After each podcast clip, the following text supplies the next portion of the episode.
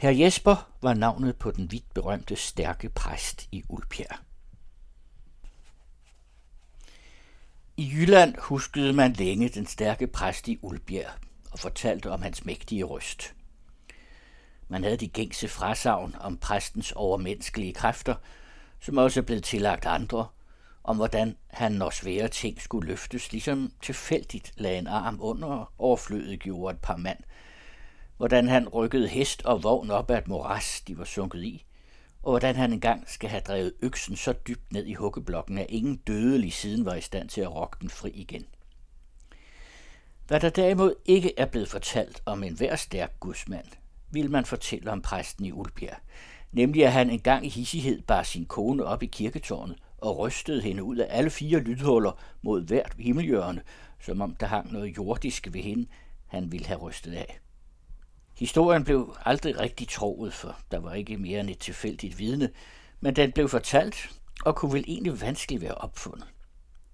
Ellers forlød der ingenting om, at herr Jesper nogensinde havde gjort skade med sin styrke. Som en ordinær mand holdt han jo slet ikke af at vise den. Om hans prædiken gik der ry vidt og bredt. Han kunne som taler høres ikke i kirken alene, men en halvfjerding vej uden for denne. Så mageløs en røst havde han. Klokken var fire om morgenen, en forårsmorgen, allerede hed, med blændende solskin og et hissigt sur af tidligt vågne fluer. Herr Jesper gik op og ned i sit studerkammer og lærte uden ad en salme af David. Det lød som taktfaste musketskud, når præsten studerede. Hans tunge spændesko med de tomme, tykke såler slap gulvet for hver trin med højt knirk, hvori man både hørte mandens anselige lemsvægt og den afmålte ro, hvormed han i enrum plejede sin myndighed og Guds frygt. Den stærke ensformige stemme lød over hele gården for præstens kammer, mens han gik frem og tilbage fra væg til væg, læsende af bogen og overhørende sig selv. Herr Jesper tilegnede sig aldrig Guds ord uden med lydelig talerøst, selv når han var ene. Ti ordet, sådan som det nu engang var nedlagt i skrifterne, og som han igen med lydighed og kraft tog det i sin mund, var hans livs indhold og alt hans verden. Meningen deri forblev ofte et mysterium for den Ulbjerg præst. Med det større hengivenhed bøjede han sig for ordet selv, om han dog måtte gemme det. Han var oprindelig bondesøn og var med store opofrelser blevet holdt til bogen, fordi han allerede som dreng udmærkede sig ved en påfaldende stærk røst. Der havde siden været meget at gennemgå. Årringer af næsten håbløse møje, for han var tungnem. Og endnu da han som halvgammel mand sad i sit præstekald, havde han ingen anden adgang til ordet end udenadslæren. Hårdnakket gentagelse af det læste, til det lå ham på tungen og kunne fremsiges rent og uden at hakke. I dette forhold til Guds ord, og så i den vældige stemme, der trængte lige rungene igennem, hvad enten han sang, messede eller talte, lå hans forkyndelse, som han imidlertid selv omfattede med dyb, ægte alvor. I samme følelse, troskab og nidkærhed i sit kald, var det, at herr Jesper gik fuldt påklædt mellem sine bøger fra morgenstunden af, med en stor ulden paryk på hovedet, skønt varmen allerede lå tungt i den lave stue.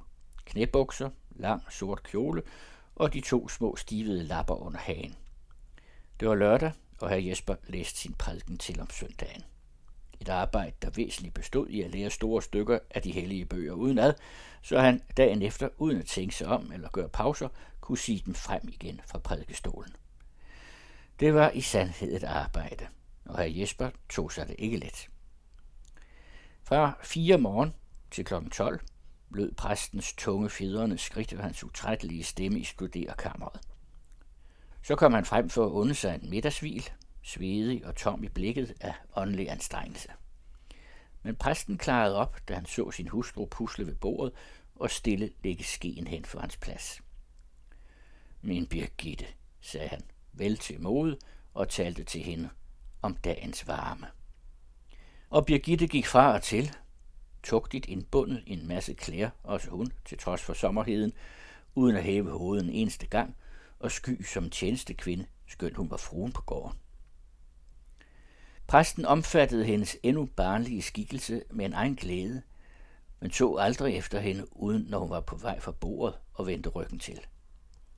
Det rørte ham hver dag at se, hvordan det gode barn gjorde sig umage for med alle midler at forvandle sin ungdom til den strengeste adstadighed.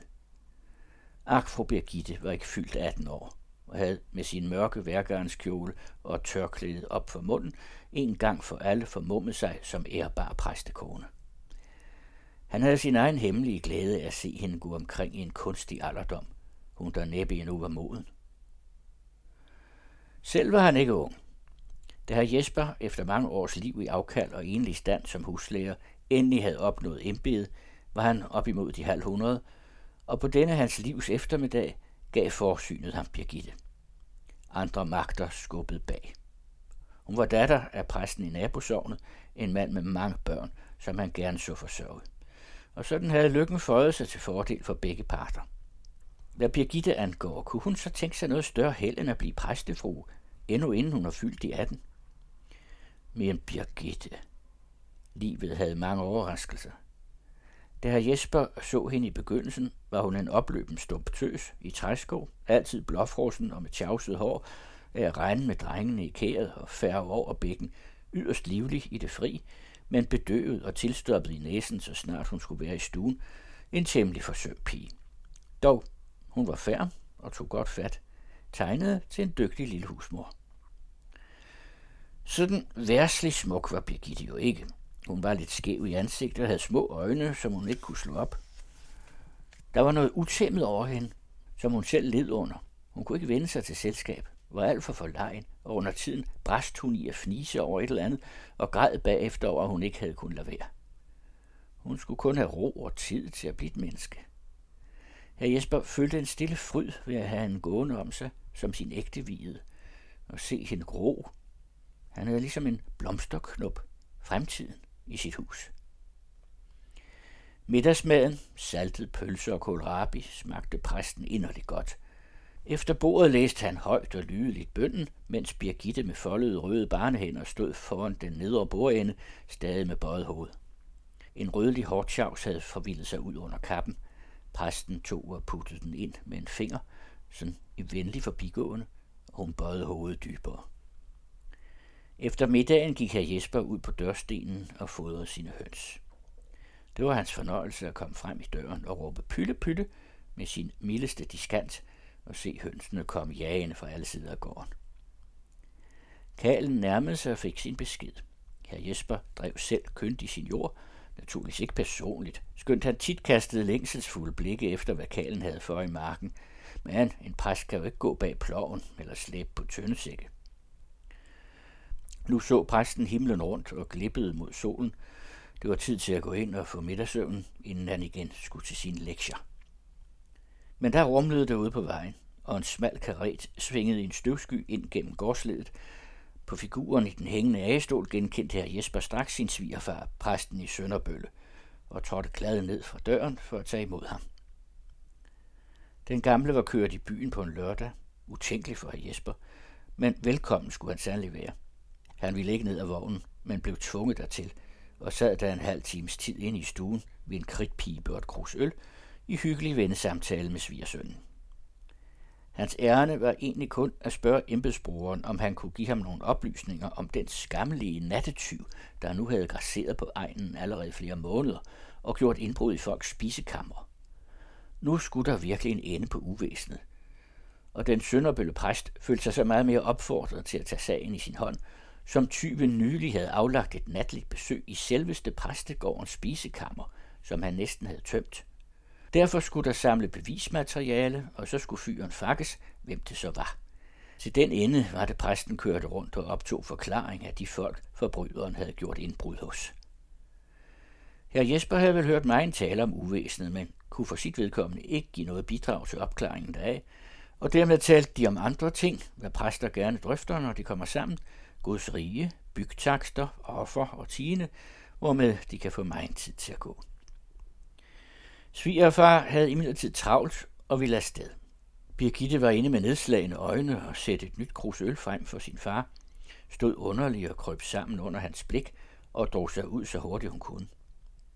Men næppe havde hun ladet klinken falde efter sig, før den gamle ivrigt blinkende og med underfundige nik vendte sig mod svigersønnen og lykønskede ham til, hvad der jo nu var skinbarligt, at Birgitte var på vej til at velsigne hans hus.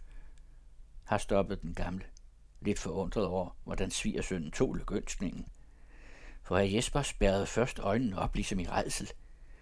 De trådte næsten ud af deres huler, og derpå blev han blodrød i hovedet, duvede på stolen, som om han skulle seje ned på gulvet. Den gamle kendte imidlertid sin svigersøn som en i visse henseender meget undselig mand, ikke usædvanlig hos stærke folk, og fandt årsagen til hans bevægelse heri. Han tog derfor anledning til at smiske endnu hulsageligere som en gammel kender, og ved mange små skulderklap bringe den ved tanken om sin faderlykke ophissede svigersøn til ro. Men herr Jesper rejste sig fra stolen og strøg ham af sig. Han var nu bleg, og hans mund hoppede i den ene side, som om han ikke var sig selv mægtig. Den gamle lå højt. Dette var virkelig allerkæreste. Der rettede herr Jesper sig stærkt, tog sig med en kæmpe anstrengelse sammen, og i det han blev meget lys i øjnene og rettede dem lige på svigerfaren, brast han højt ud i at læse salmen, han om formdagen havde lært udenad. Fører til Herren i stærke børn.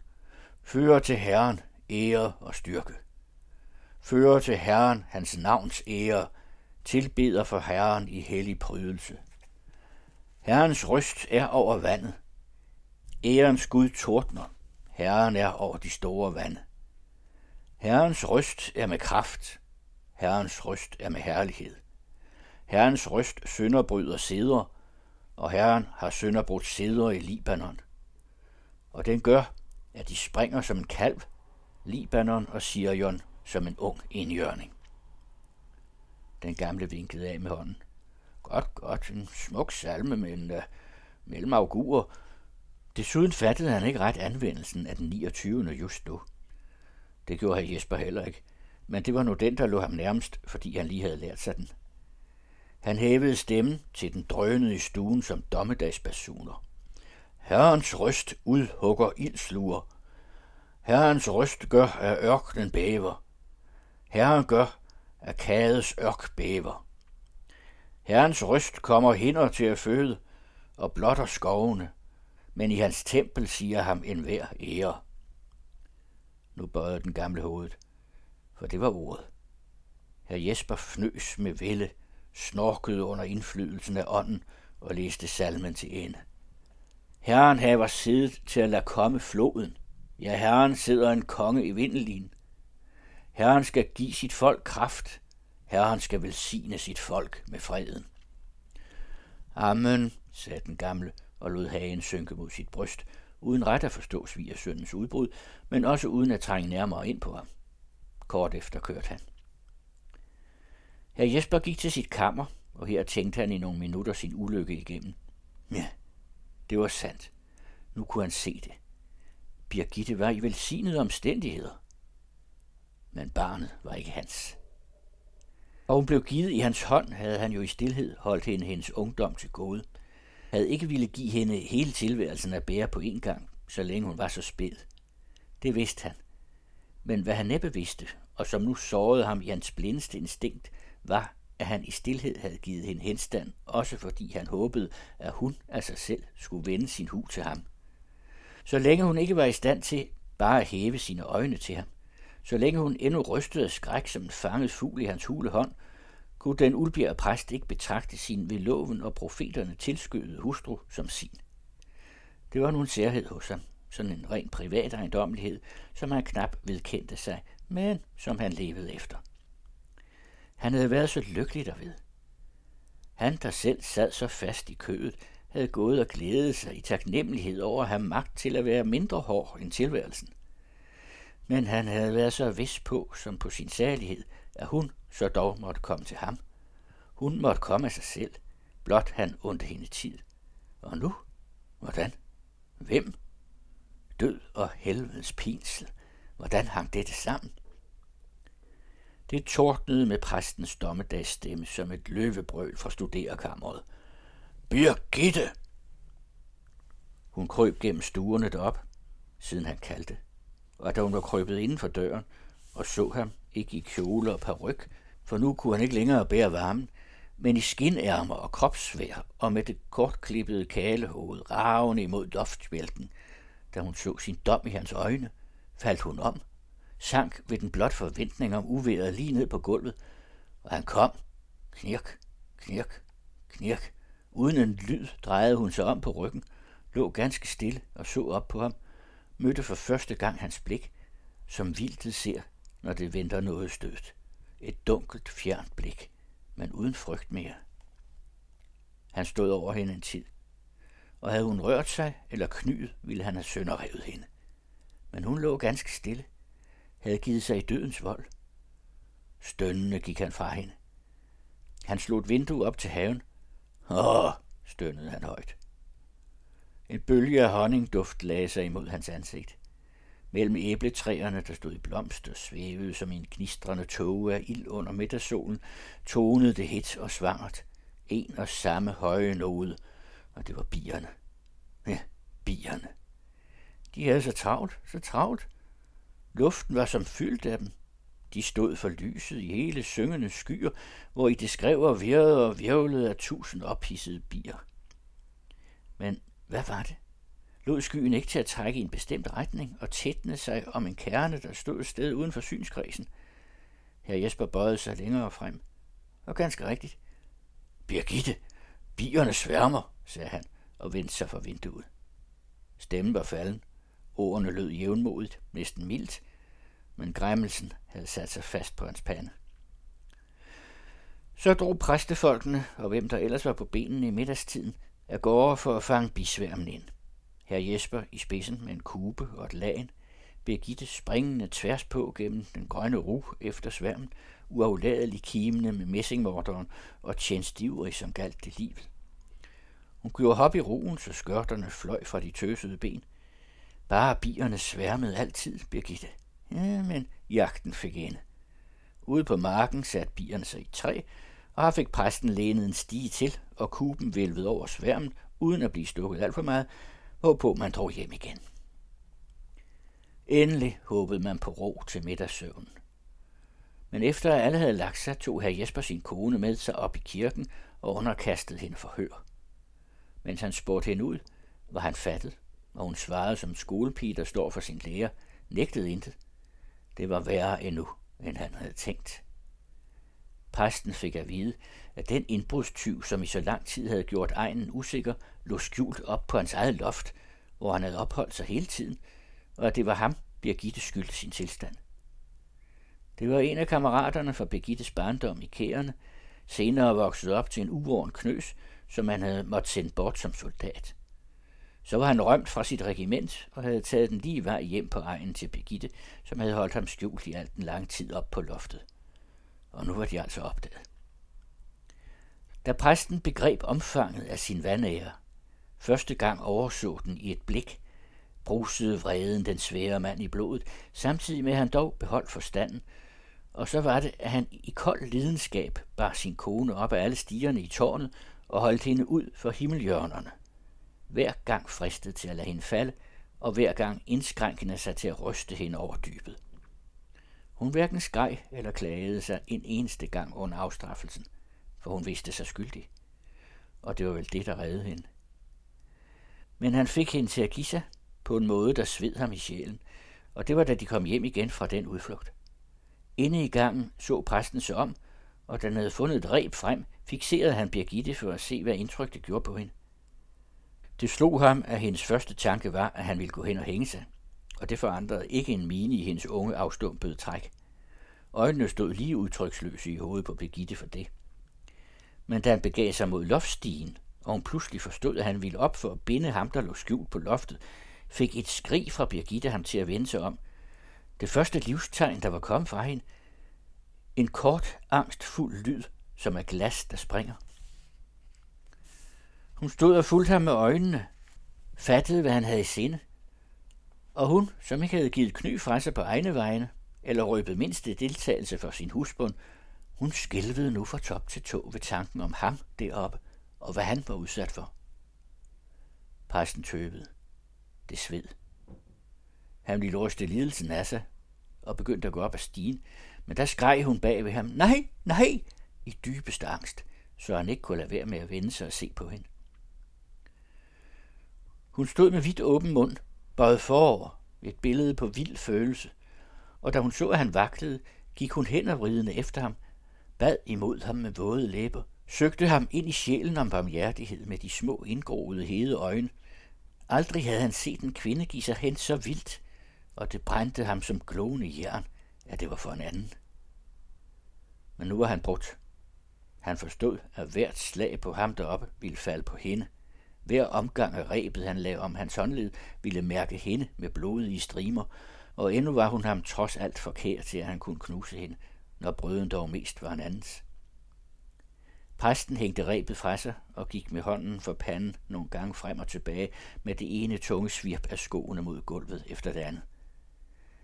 Da Birgitte følte, at faren var over, brast hun i gråd, knugede sig sammen og lettede sit hjerte med nogle kvalte, dybe strobelyde, der meget mindede om forårsknurren, når det ligger med strømpebåndet surret om mulen og bliver stukket. Men for Birgitte betød denne gråd en tilbagevenden til livet. Den rørte ikke præsten. Han vendte hende ryggen og gik til sit kammer.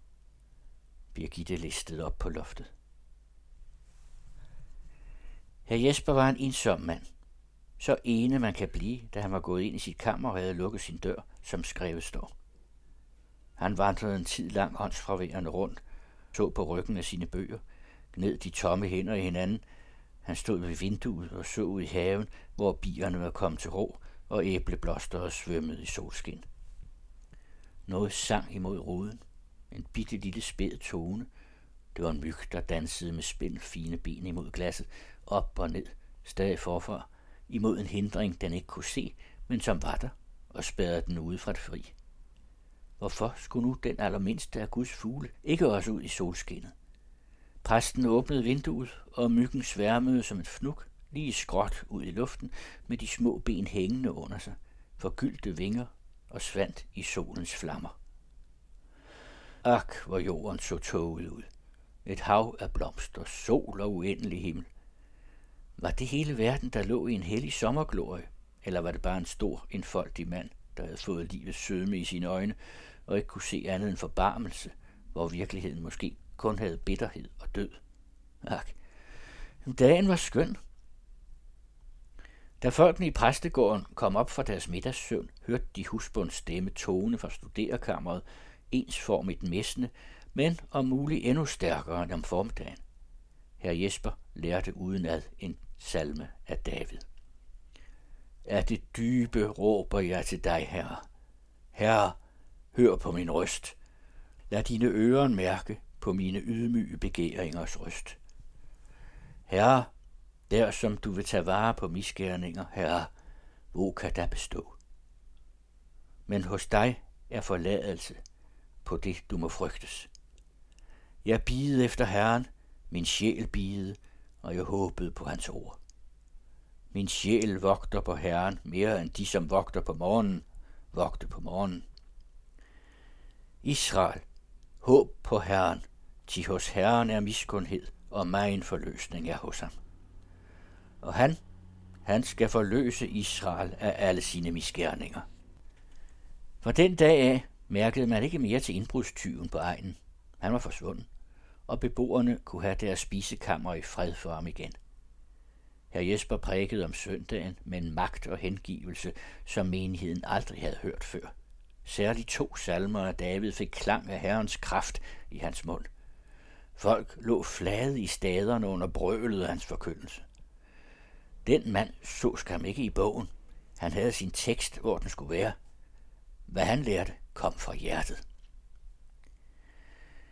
Men siden i årene vendte Birgitte nok af sig selv sin hu til præstemanden, og man skal tro et gammelt skilleri, der hænger i Ulbjerg kirke, og som forestiller vel velværdige herr Jesper med hans hustru og deres elleve børn, dem de i et gudfrygtigt ægteskab med det gode havde fået. De er alle sammen næsten lige store, og kunne næppe være skelnet fra hinanden i alder, hvis kuldet ikke var ordnet i en dobbeltrække efter størrelsen. Den lille, stadig lille halvt hoved mindre end den foregående, helt ned til svøbelsesbarnet, der svæver indbundet lige til armene som en puppe i billedets nederste hjørne. Lutter renlivede og smukke børn. Hele den velordnede familie vender ansigtet til beskueren, ser med begge øjne ud af billedet, med undtagelse af den ældste, en dreng med påfaldende stort adamsæble, der er malet i profil. I hørte herr Jesper, En Himmerlandshistorie af Johannes V. Jensen.